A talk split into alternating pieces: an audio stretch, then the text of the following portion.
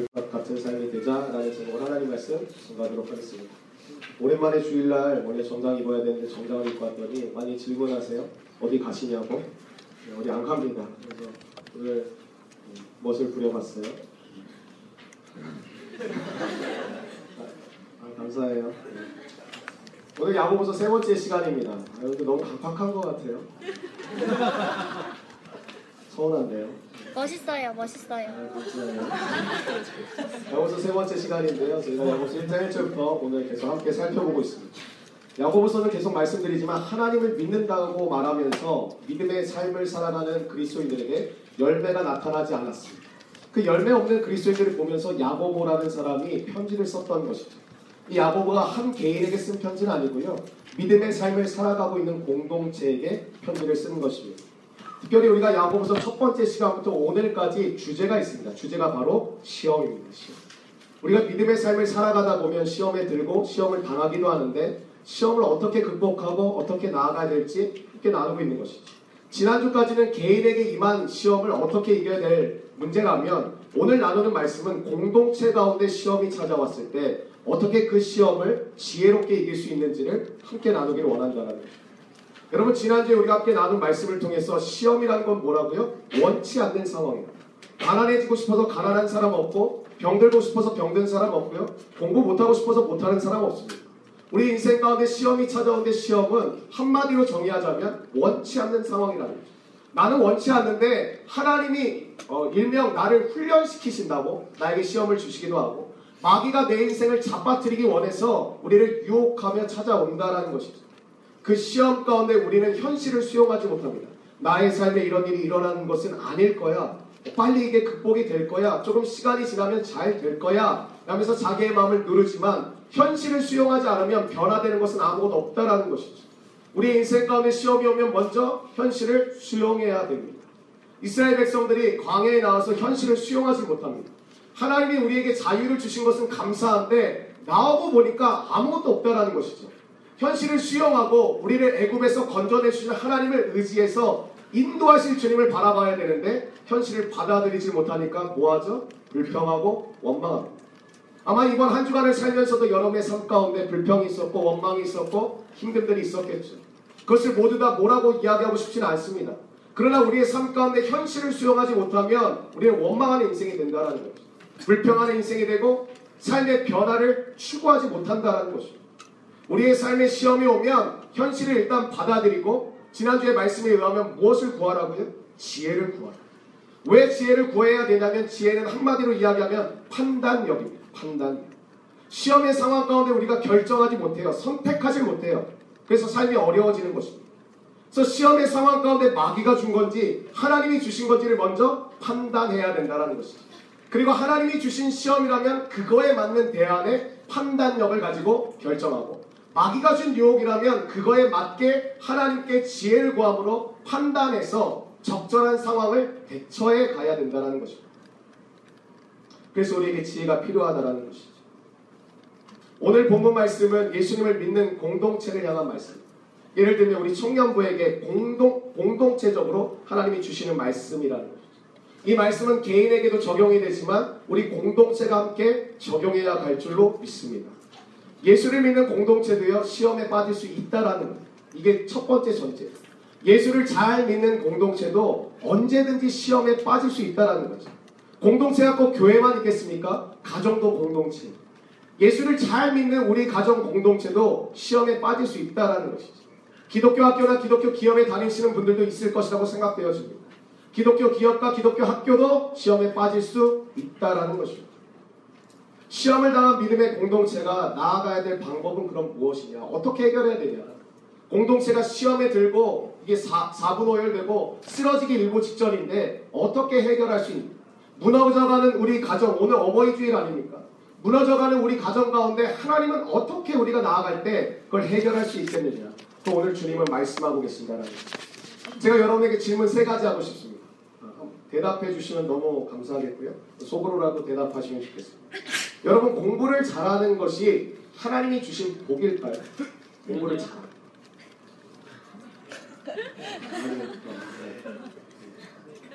네. 맞습니다. 공부를 잘하는 거 하나님 주신 복일까요?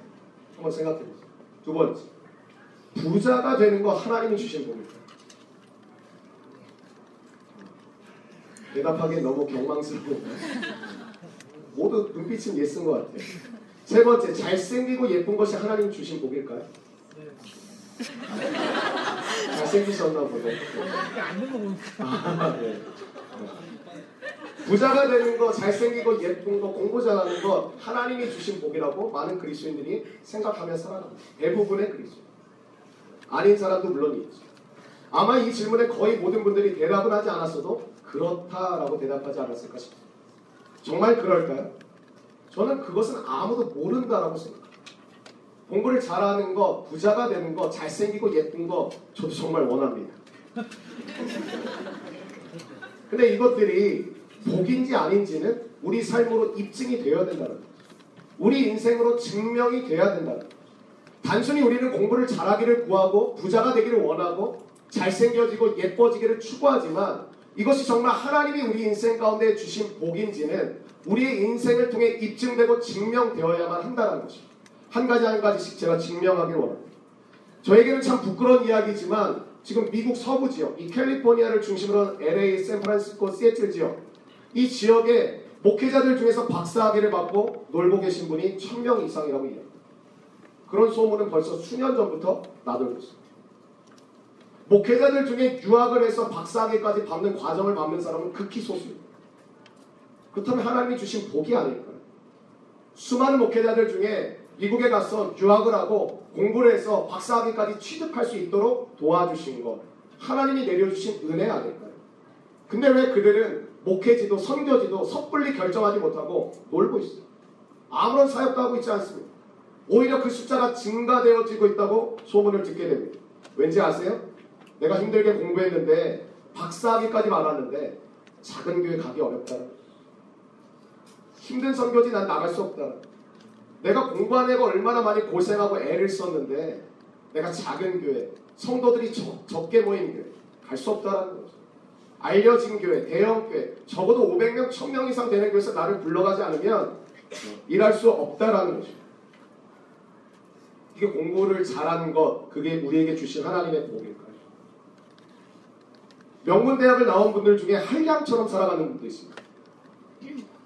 이유는 간단해요. 내가 어느 대학 출신인데 힘든 일을 할 수 없다라는 거죠. 굶어 죽는 한 일이 있어도 허드렛 일 같은 것은 못하겠다는 거죠.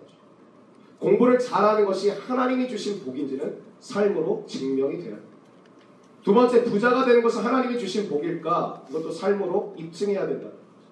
마가복에 보면 부자 청년이 나오는데요. 부자 청년은 청년이지만 굉장한 부자였고 사회적 지위도 가지고 있었던 사람입니다. 근데 예수님께 다가와서 이렇게 묻습니다. 예수님, 영생을 어떻게 얻을 수 있습니까? 영생. 영원히 살 수 있는 거 어떻게 얻을 수 있습니까? 예수님이 부자 청년에게 대답해 줍니다. 너가 계명을 지켜라. 말씀을 지키라는 거죠. 내가 너희들에게 준 하나님이 우리에게 말씀하신 그 말씀들을 지켜 살면 영원한 생명을 누릴 수 있다고 말씀해 주셨습니다. 부자 청년이 조금도 막힘없이 대답합니다. 저는 어려서부터 이 모든 계명들을 지키며 살아왔습니다. 예수님이 그를 칭찬해 주셨어요. 예뻐해 주셨어요. 너가 참 잘했다. 그렇다면 정말 너가 영원한 생명을 얻기를 원한다면 너가 가진 소유를 다 팔아 가난한 자들에게 나누어 주고 나를 쫓아와라. 나를 따라와라. 말씀하십니다. 그거에 대한 반응이 이 마가복음 10장 22절에 보니까 그 사람 부자 청년은 재물이 많은 고로 이 말씀으로 인하여 슬픈 기색을 띠고 근심하며 갑니다. 예수님의 모든 재산을 청산하고 나누어주고 나를 따라오라고 했을 때 예수님을 붙잡지 못하고 자기의 부유와 많은 액수의 물질이 자기의 구원의 길에 발목을 붙잡았다. 예수님이 뭐라고 말씀하시냐? 예수께서 둘러보시고 제자들에게 이르시되 재물이 있는 자는 하나님의 나라에 들어가기가 심히 어렵도다 하시니 제자들이 그 말씀에 놀라는지라 예수께서 다시 대답하여 이르시되 얘들아 하나님의 나라에 들어가기가 얼마나 어려운지 낙타가 바늘기로 들어가 나가는 것이 부자가 하나님의 나라에 들어가는 것보다 쉬우니라. 사랑하는 여러분, 부자가 되는 것 복일 수 있습니다. 근데 그것이 우리의 삶의 입증으로 증명으로 나타나지 않는다면 꼭 복이라고 이야기할 수는 어렵다라는 것이죠. 수천 명이 먹을 수 있는 재물을 가지고 혼자 깔고 앉아서 자기 가족만 먹고 사는 사람이 있는 반면 수천 명을 먹이고 살아가는 사람들이 있다라는 것이죠. 사랑하는 여러분의 인생이 수천 명분의 먹을 양식을 혼자 깔고 앉아서 여러분의 가족만 먹고 사는 것이 아니라 수천 명을 먹이며 살아갈 수 있는 아니 꼭 수천 명이 아니라 적은 인원일지라도 먹이며 살아갈 수 있는 여러분과 제가 되기를 축복합니다. 세 번째 잘생기고 예쁜 거 하나님께서 주신 복일까? 제 안에 굉장한 갈망함이 있는 질문. 잘생기고 예쁜 거. 우리는 세상 속에 살아가면서 자꾸 불공평하다는 생각이 들어요. 불공. 하나님이 이 모든 세상을 지으셨다면 어떻게 이런 식으로 지을 수 있어? 그럼 자매님들 옆에 있는 형제님도 한번 쳐다보시겠어요? 옆에 있는 사람. 김수현을 지으신 하나님이 옆에 있는 그 형제를 지으셨어요. 우리 형제들이 이번에 자매를 보세요. 수지를 만드신 하나님이 옆에 있는 자매를 만드셨다는 거 이해가 되시죠? 그래도 하나님이 우리를 아주 잘 만드셨어요. 내 얼굴을 내가 못 보게 지으셨어요. 거울만 피한다면 우리는 내 얼굴을 확인하지 않고도 살아갈 수 있어요. 저 얼굴에 대한 컴플렉스가 많았어요. 못생겨가지고. 학창 시절에 거울을 딱 한 번 봤습니다. 샤워한다. 아마 여기는 남자 청년들 굉장히 공감하지 않나요? 특히 너.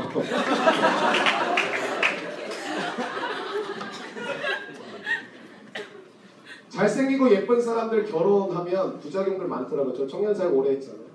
내가 너 만나준 거 감사하라. 근데 저같이 생긴 사람, 우리 아내 여기 있지만, 얼마나 결혼 앞두고 울면서 기도했는지. 주님 감사합니다. 나를 버려두지 않으시고, 저를 받아줄 자매를 만나게 하시고. 사랑하는 여러분, 잘생기고 예쁜 건 복일 수 있습니다. 근데 그것이 우리 인생에 하나님과 연결되지 않는다면 꼭 복이라고 이야기하기는 어려운 것 같습니다. 마태복음 25장 오늘 우리가 읽은 또, 또 다른 본문이죠. 달란트 비유가 나옵니다. 주인이 재는 대로 종들을 불러서 이 어, 달란트를 나누어. 한 명에게는 다섯 달란트, 한 명에게는 두 달란트, 한 명에게는 한 달란트를 나누어 주었습니다. 지금 시세로 이야기하면 한 달란트는 460억 정도입니다. 460. 한 달란트가 결코 작은 것이 아니라는 거죠. 근데 다섯 달란트와 두 달란트 받은 종이 어떻게 하는지가 이 마태복음 25장 오늘 우리가 읽은 16절과 17절에 이렇게 이야기해요.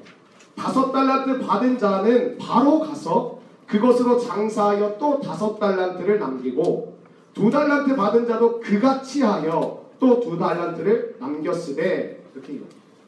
오늘 우리가 집중해서 바라볼 부분은 저는 이 부분이라고 생각해요. 바로 가서 바로 가서 다섯 달란트를 받은 사람과 두 달란트를 받은 사람은 남들이 몇 달란트를 받는지 관심이 없었어요. 제가 다섯 달란트를 받는지 제가 두 달란트를 받는지 관심이 없었어요.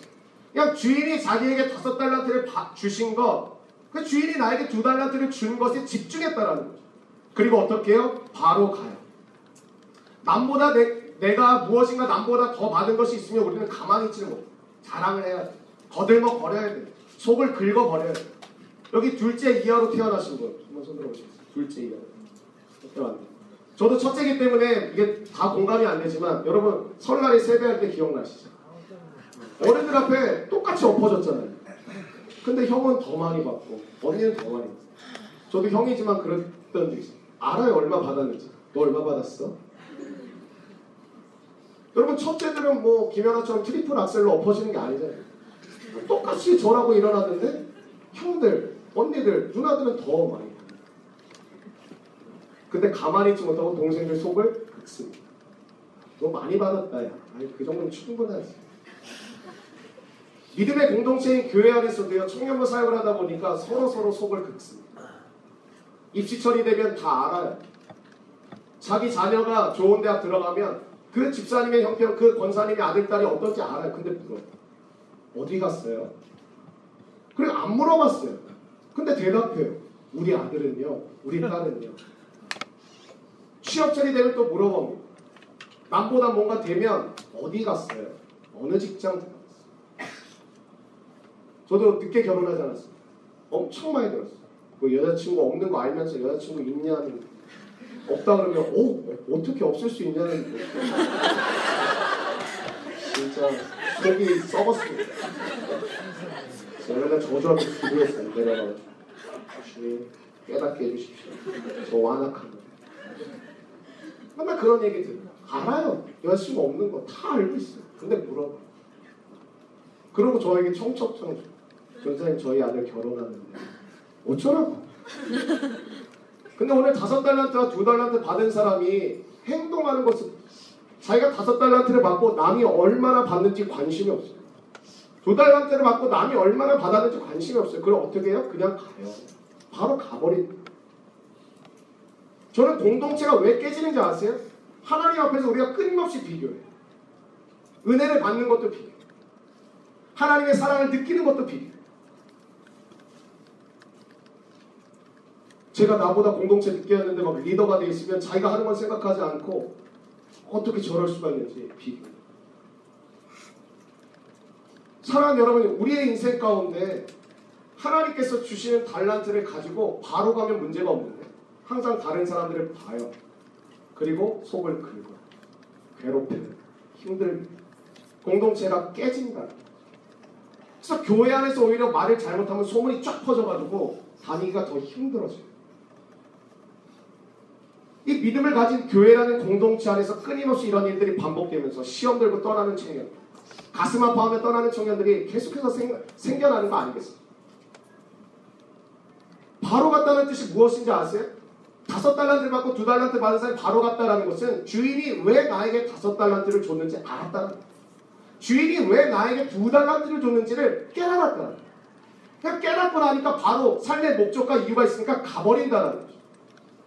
그리고 다섯 달란트 받은 사람은 다섯 달란트를 남겨오고 두 달란트 받아온 사람은 두 달란트 남겨오죠. 그때 저는 소름이 끼쳤어요. 21절과 23절에 다섯 달란트 받은 사람, 두 달란트 받은 사람을 그 주인이 평가하는데 토시 하나 안 틀리고 똑같이 해요. 한 음절도 안 틀리고 똑같이 평가해요. 그 주인이 이르되 잘하였도다 착하고 충성된 종아 내가 적은 일에 충성하였음에 내가 많은 것을 내게 맡기리니 내 주인의 즐거움에 참여할지어다 하고 여러분 21절과 23절을 보십시오. 똑같이 얘기해요. 한 음절도 틀리지 않고 똑같이 해요. 여러분 한 달란트가 460억이라니까요. 다섯 달란트와 두 달란트 사이에는 3달란트라는 큰 차이가 있는 거예요. 400억만 잡아도 1200억 그게 차이가 있는 거예요. 세상에서는 당연히 다섯 달란트 받은 사람에게 더 칭찬해줘야 되는 거 아닌가요? 근데 누가 맡겼죠? 주인이 맡겼어요. 주인이 달란트를 정해서 줬다고요. 그래서 우리 중에는 가난한 사람도 있고 부유한 사람도 있어요. 우리 중에는 좋은 학벌 가진 사람도 있고 아닌 사람도 있어요. 우리 중에는 잘생긴 사람도 있고 아닌 사람도 있어요. 근데 우리는 그것을 가지고 바로 가는 것이 아니라 계속 본다라는 거죠. 다른 사람은 어떻게 해주셨는지, 다른 가정은 어떤지, 다른 교회는 어떤지, 다른 공동체는 어떤지. 끊임없이 그 영에 묶여져서 우리는 비교하면서 인생을 마무리해요. 한 달란트 받은 사람이 그렇지 않습니까? 한 달란트를 받은 다음에 자기가 받은 것을 보지 않고 남의 것만 봐요. 왜 나만 한 달란트 거죠. 결코 작지 않은 금액이었지만 그는 그것을 감추어 그냥 땅을 파고 묻어두었어. 왜? 왜 나만 이렇게 적게 줬냐? 왜 나만 이렇게 대우하냐는. 왜 나에게만 이렇게 불행하게 만들어 놓느냐는. 왜 나만 이렇게 재능이 없도록 만들어 놓았냐는. 아무것도 하지 못해. 인생을 그렇게 마감해. 여러분 오늘 주인이 종들에게 뭐라고 이야기했죠? 착하고 충성된 종아 끝난 게 아니에요. 너가 적은 일에 충성하였음에 내가 너에게 큰 일을 맡기겠다고. 한 달란트로 인생이 끝나는 게 아니에요. 두 달란트로 인생이 끝나는 게 아니에요. 다섯 달란트로 인생이 끝나는 게 아니에요. 우리가 결코 비교 의식의 사람 앞에서 아무것도 못하면서 살아갈 이유가 없다라는 것이죠. 하나님이 나에게 그것을 맡겨주셨어요. 얘는 두 달란트 줬는데 나는 한 달란트 줬어요.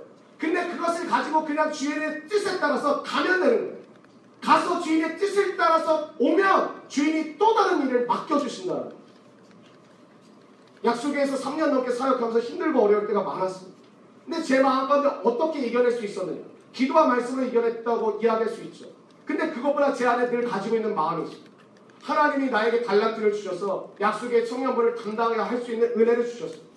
그래서 내가 이 적은 일이라 적은 일인지 큰 일인지 모르겠지만 이 일에 충성하고 하나님 앞에 드려졌을 때 언젠가 주님이 저를 부르시고 너가 그 일에 충성했으니 너가 내가 너에게 새로운 일을 근데 우리는 한 달란트짜리며 두 달란트짜리 다섯 달란트짜리 그거 놓고만 경쟁합니다. 그러다 보니까 공동체 안에서 서로 비교하고 쟤는 몇 달란트짜리지 쟤는 몇 달란트짜리지 쟤몇 달란트짜리. 나보다 적은 달란트를 받은 사람은 차별하고 무시하고 나보다 많은 달란트가 있는 사람들 앞에서는 아첨하고 굽실거려. 공동체가 하나 될 수가 없다는. 시험에 들어서 살아갈 수밖에 없다는. 믿음의 공동체에는 가난한 사람도 있고 부유한 사람도 있지 않습니다. 잘생긴 사람도 있고 아닌 있고 공부를 잘하는 사람도 있고 아닌 사람들도 있어요. 근데 세상은 높은 사회적 신분이거나 부유한 사람들의 도덕적 책임인 노블리스 오블리제를 강조합니다. 부유한 사람들이 잘못 살아서 그렇다. 사회적으로 비교적 신분이 높은 사람들이 잘못 살아서 그렇다. 근데 오늘 성경은 뒤집어서 이야기. 구절 말씀해 보니까 오늘 성경은 믿음의 공동체가 시험 속에 있는 것은 낮은 형제, 비교적 부유하지 못한 형제, 비, 비교적 잘생기지 않은 사람들에게 책임이 더 많, 먼저 있음을 이야기하는 것입니다. 구절 말씀을 다시 한번 읽겠습니다. 구절 말씀 시작. 낮은 형제는 자기의 높음을 자랑하고 아멘. 예수님 때문에 우리는 왕의 자녀가 되지 않았습니다. 감추인 보화 같은 천국을 소유했는데 우리는 늘 스스로를 가난하다고 치부합니다. 가난하다. 난늘 가난하다. 우리는 가난하기 때문에 베풀지 못한다고 이야기합니다. 가난하기 때문에 두려움을 느끼고 가난하기 때문에 염려합니다. 하지만 그것은 가난 때문이 아니라 가난의 영에 묶여있는 생각 때문에. 야고보의 편지를 받은 공동체의 현실은 어떤 현실이었냐면 열악한 현실이었어요. 왜냐하면 야고보의 편지를 받는 사람들은 믿음을 지키려고 본토인 예루살렘 이스라엘 지역을 떠나 살던 사람. 그러니까 일터를 떠났죠. 먹고 사는 자리를 떠나는 거예요. 새로운 자리로 가다 보니까 대부분 그 가운데는 부유한 사람이 몇몇 있었지만 대부분은 소장농으로 살았어요. 남에게 일거리를 받아서 하루하루 살아가는 사람들이었다. 사는 것이 힘들고 어렵다 보니까 이 세상적인 부유함, 세상의 부, 물질에 대한 갈망이 생겨나기 시작했어요. 믿음 때문에 본토를 떠나서 왔는데 시간이 흐르면서 믿음은 약해지고 자꾸 내 삶이 힘들고 어렵다 보니까 삶에 처한 환경 가운데 자꾸만 마음이 무뎌지다 보니까 자꾸만 세상의 부나 물질에 대한 목마름, 갈망이 생기기 시작했다. 불이한 부요함까지도 그들은 동경하기 시작했어요. 거짓된 방법이라도 돈을 받을 수 있다. 옳지 않은 방법이라도 돈을 벌 수 있다면 그렇게라도 하고 싶다라는 마음까지 생기게 됐다는 것. 세상의 불을 향한 목마름은 믿음의 부유함을 차츰 잊게 만들었어요. 그들에겐 예수 그리스도를 향한 믿음이 있었지만 문득문득 자신이 처한 삶의 상황과 현실을 보면서 비참함을 느끼고 때로는 절망 가운데 살아가기도 했다는 것이죠. 힘든 삶의 여정으로 믿음도 힘을 잃고 돈과 부를 향한 갈망만이 나타나고 있었습니다. 어느 순간부터 그들은 부유한 이들에게는 아첨하기 시작했고 자기보다 가난한 사람들에게는 업신 여기는 태도를 가지기 시작했다. 의도치 않았지만 부를 사모하다 보니 자연스럽게 차별이 생기기 시작했어요. 우리가 믿음으로 살아가지만 우리 가운데도 이런 힘든 삶의 현실이 있지 않습니까? 여러분 한 주간 살아오시면서 믿음으로 살기를 원하지만 여전히 빡빡한 현실 가운데 힘들고 지쳐가는 현실 가운데 세상을 향한 부요함, 세상을 향한 목마름에 우리의 영혼은 예수님, 예수님 한 번 불러보지 못하고 한 주를 지내는 삶의 상황과 환경들이 자꾸 우리 삶을 찾아오고 있지 않습니까? 그러다 보니까 우리도 남을 차별하기 시작합니다. 나보다 뭔가 좀 더 가진 사람들 앞에서는 고개를 숙이고 허리를 숙이고 나보다 뭔가 갖지 못한 자들을 향해서는 그들을 업신여기기 시작합니다. 야고보는 이 편지를 쓰면서 부유함 자체를 정죄하지는 않습니다. 부자가 된 것 자체를 정죄하지는 않습니다. 근데 단지 부유함을 동경하는 것. 그래서 차별하는 못된 태도를 경계했던 것입니다. 무엇이 부의 기준일까? 세상에서 말하는 부의 기준 여러분이 알고 있겠지만 성경이 말하는 부의 기준은 많이 가진 자가 부유한 것이 아니라 많이 나누는 자가 부유하다고 합니다. 많은 인원을 수용할 수 있는 교회보다 많은 인원을 파송할 수 있는 교회가 더 부유한 교회라고 합니다. 많은 섬김을 받는 자보다 많이 섬길 수 있는 자가 부유한 삶을 살아가고 있는 것입니다. 사랑하는 여러분의 삶에 항상 우리는 부유한 사람들 향해서 원망하고 질책하는 마음도 있습니다. 근데 오늘 성경은 너희들 잊고 사는 거 아니냐? 너희들 왕의 자녀고 예수 그리스도로 하늘의 백성이 되었는데 너희들 왜 이렇게 마음이 낮아졌고 너희들의 자존감은 바닥에 떨어졌고 너희들의 정체성은 돈과 물질에 휘둘리고 있다. 주님은 그걸 말씀하기 원하십니다. 성경에서 자랑하지 말라는 표현이 굉장히 많이 나오는데 오늘 성경은 낮은 형제는 자기의 높음을 자랑하라고 얘기합니다. 세상의 물질적인 가치관 속에서 너의 영적인 존재 자체, 자체를 잃어버리고 그냥 나는 낮은 사람, 신분이 낮은 사람, 부유하지 못한 사람, 돈이 없는 사람, 잘생기지 못한 사람으로 낮은 자존감으로 살지 말라. 너가 천국 백성 된 것이. 너가 하늘의 백성이 된 것으로 너의 자존감, 자기를 존중하는 마음이 회복되기를 주님은 원하신다. 우리 공동체도 다양한 사람들이 섞여 있지 않습니까? 이 상황 속에서 혹시 자기가 낮은 형제라고 생각했어요. 자꾸 컴플렉스가 생겨. 자꾸 나보다 좀 더 부유한 사람을 보면서 마음에 생겨. 나보다 뭔가 일이 잘 풀리는 형제자매들을 보면서 시기와 질투의 마음들이 생기는 청년들이 있다면 전 여러분의 자존감이 회복되길 바랍니다. 주 안에서 여러분 자랑할 수 있는 믿음의 사람이 되기를 축복합니다. 낮은 형제는 자기의 높음을 자랑하라고 말씀합니다. 세상에서는 부, 부유한 사람들의 문제라고 이야기하지만 주님이 먼저 말씀하시는 것은 낮은 자. 스스로를 가난하다고 생각하면서 스스로를 볼품없다고 생각하는 그 영혼들을 향해서 너의 정체성을 회복하라는 거죠. 너의 너됨을 다시 한번 돌아보라는 거죠. 왜 너가 낮게 살아가냐? 왜 너의 정체성이 무너졌느냐? 왜 너의 자존감이 바닥을 치고 있느냐? 무엇 때문에? 돈이 없어서냐? 못생겨서냐? 공부를 못해서냐? 그것이 아니라는 것이죠. 오늘 주님은 스스로가 그렇게 생각하는 청년들의 마음 가운데 찾아와 주셨으면 좋겠어요. 여러분의 자기를 존중하는 마음, 자존감이 회복되기를 축복합니다. 물질적인 가치관으로 나의 인생을 평가하고 기준을 삼는 것이 아니라 주님의 말씀 앞에 우리가 온전하게 세워지는 믿음의 은혜가 일어나기를 원합니다. 우리 마지막으로 10절과 11절의 말씀을 읽겠습니다. 10절과 11절의 말씀입니다. 시작. 부한 자는 자기의 높아 이는 그가 불의 꽃과 같이 지나갑니다. 해가 돋고 불 말리면 꽃이 떨어져 그 모양이 아름다움이 없어지니 무한 자도 그 행하는 일에 이와 같이 되잖아요. 아멘.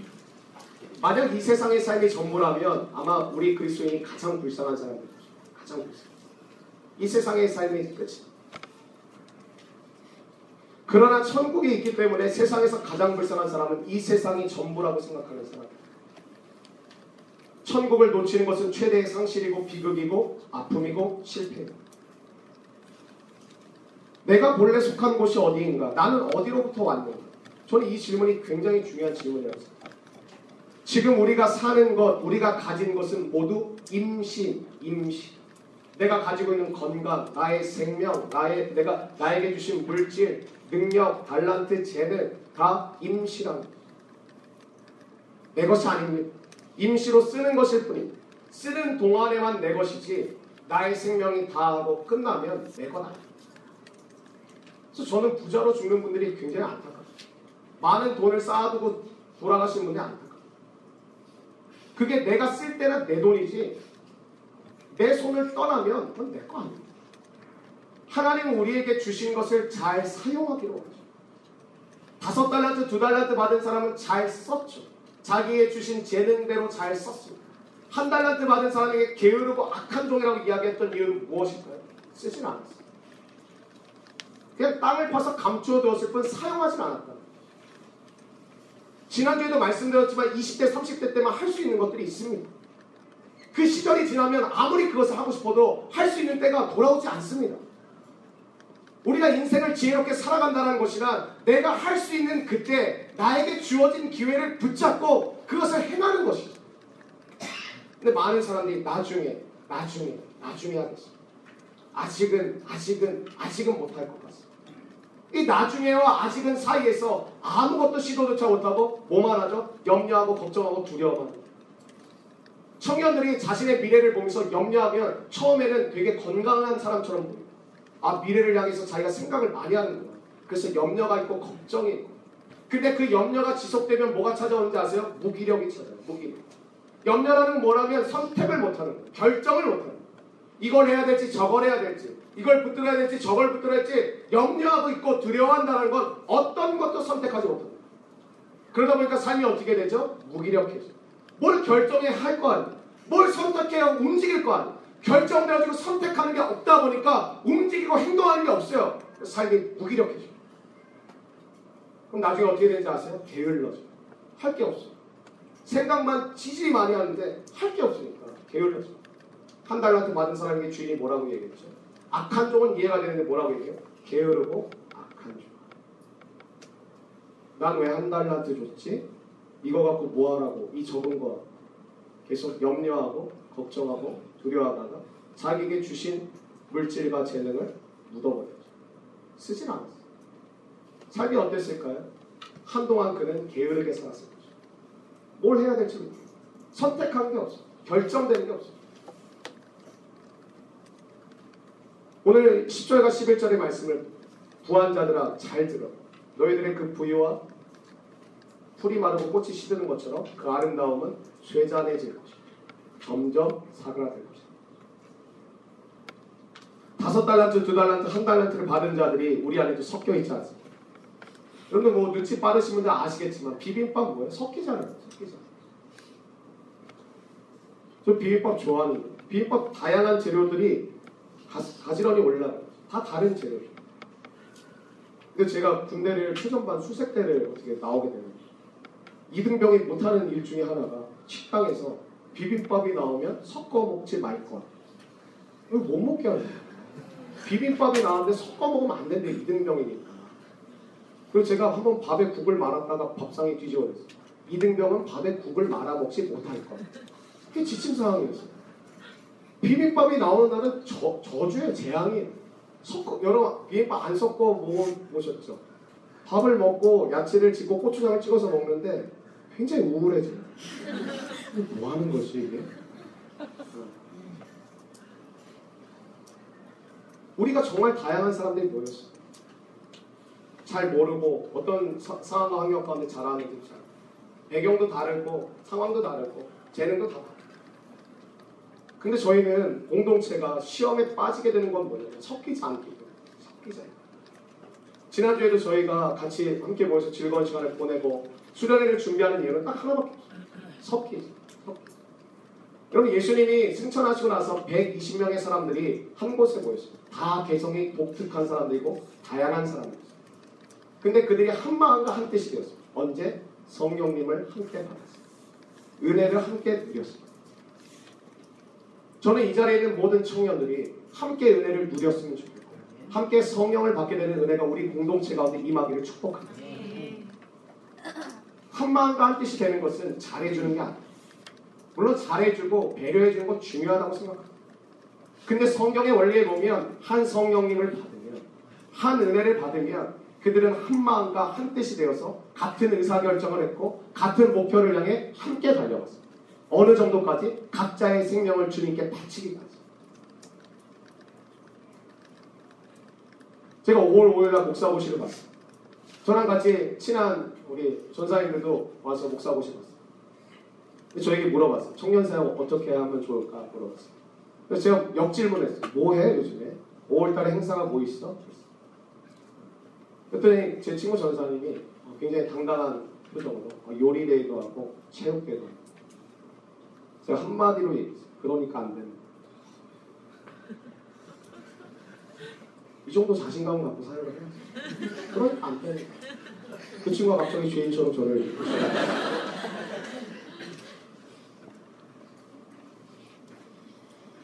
우리 공동체 요리 대회 체육 대회 안 하겠다라는. 다양한 사람들이 있어요. 내도 나를 어떻게 될지 모르는 인생인데 어떻게 우리가 하나 될 수 있어요? 불가능한 거죠. 가족도 하나가 안 되는데 피 한 방울 안 섞인 사람들끼리 어떻게 하나가 될 수 있어요? 성경에서는 딱 한 가지 방법밖에 없어요.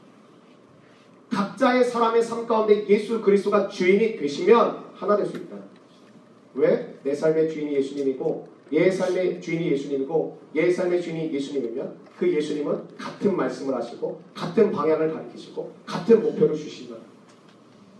그래서 저는 늘 사역하면서 딱 두 가지를 말씀과 하나님이 우리와 대화하시는 코드 말씀 그리고 나의 시선을 말씀과 기도에 둘 때 하나님은 우리를 섞이게 하실 줄로 믿습니다.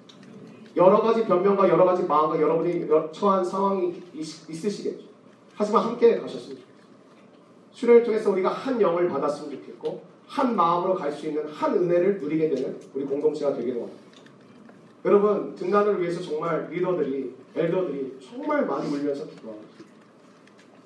자기의 힘으로 해봤거든요. 안 돼요. 리더들 중에서 탁월하게 관계를 잘하는 우리 청년들이 있습니다. 이, 이 관계가 탁월한 유머 감각이 탁월한 애들이 있어요. 사람들 마음 이렇게 좌지우지하는 애들 탁월한 애들. 근데요 교회는 안 돼요. 어. 제가 보여요. 그 청년이 자기의 힘으로 하는. 그러다 나가 떨어져요. 지쳐요. 그건 안 되는 거예요. 근데 기도하는 리더들이 있어요. 계속해서. 죽으나 사나 기도 모임에 나와서 자기도 바쁘고 자기도 시험 때고 자기도 학생이고 직장인데 계속 나와요. 근데 그 청년들을 통해서 일하시는 주님을 보게 돼요. 그 청년은 그렇게 제가 봤을 때 리더십이 탁월하지. 언변이 뛰어나지. 유머 감각이 탁월하지. 근데 주님이 그 청년을 통해서 사람들을 회복시키고 살리시는 것을 보게 돼요. 여기 교사하시는 청년들이 있죠. 기도하세요. 무릎 꿇으세요. 성가대 하시는 분들 있죠. 무릎 꿇으세요. 기도하세요. 가정의 평화와 가정의 믿음의 가정이 되길 소망하는 청년들 계시죠? 기도하십시오. 하나님께서 우리에게 주시는 그 은혜만이 우리의 다양성을 하나로 일치하게 되실 줄로 믿습니다. 그리고 그 다양성은 살아있습니다. 하나 된다는 건 뭐냐? 우리가 공산당처럼 똑같이 되자는 게 아니라 각자의 다양성을 인정하되 그 한 마음과 한 뜻을 품는 것입니다. 좋은 리더십이 되셨으면 좋겠어요. 좋은 리더들이 되었으면 좋겠어요. 각자의 다양성을 인정해주고 그들을 하나로 묶어낼 수 있는 믿음의 사람들이 되기를 축복합니다. 초대교회가 부흥하기 시작하는데 걷잡을 수가 없어요. 3천 명씩 5천 명씩 쏟아지는데 초대교회가 무너지질 않아요. 무너지질 않아요. 근데 언제 무너지는지 아세요? 서로 섭섭해요. 히브리파 유대인과 헬라파 유대인들이 서로 섭섭해요. 그렇게 강력한 공동체였던 초대교회가 언제 처음으로 삐걱거리냐면 서로 섭섭해요. 서로의 다양성을 인정하다 갑자기 인정하지 않기 시작해요. 하나님 앞에 함께 무릎을 꿇다가 그들이 분열되기 시작해요. 함께하지 않기 시작해요. 공동체는 깨지기 시작해요. 사랑하는 여러분, 오늘 우리가 주님 앞에 이렇게 함께 나아가는 의미가 있다고 생각합니다. 함께 은혜를 받았습니다. 그래서 여러분 개인뿐만 아니라 우리 공동체 전체가 한 마음과 한 뜻으로 나아가는 믿음의 삶이 되었으면 좋겠습니다. 여러분의 가정도, 여러분의 삶도, 여러분의 직장과 진로의 문제도 주 안에서 주님과 함께 연합해 하나가 되는 귀한 은혜를 누리시게 되기를 원합니다. 여러분의 가정도 비빔밥 됐으면 좋겠고요. 여러분의 학교도, 여러분의 속해 있는 단체와 여러분 속해 있는 기관과 직장, 우리 공동체 비빔밥 좋겠어요. 섞였으면 좋겠어요. 섞여서 더 아름다운 하모니를 내야 돼요. 너무 유치한 얘기겠지만 비빔밥의 제일 중요한 건 참기름입니다. 우리 하나됨의 제일 중요한 건 성령의 기름 부으심입니다. 제일 중요해요. 참기름이 없을 때 이렇게 된장 국물로 이렇게 비비세요.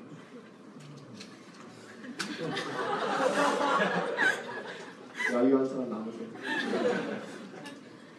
성령님의 기름 부으심이 우리를 하나 되게 하시고 우리의 놀라운 존재 자체를 새롭게 하신 은혜가 저와 여러분에게 간절히 임하기를 축복합니다.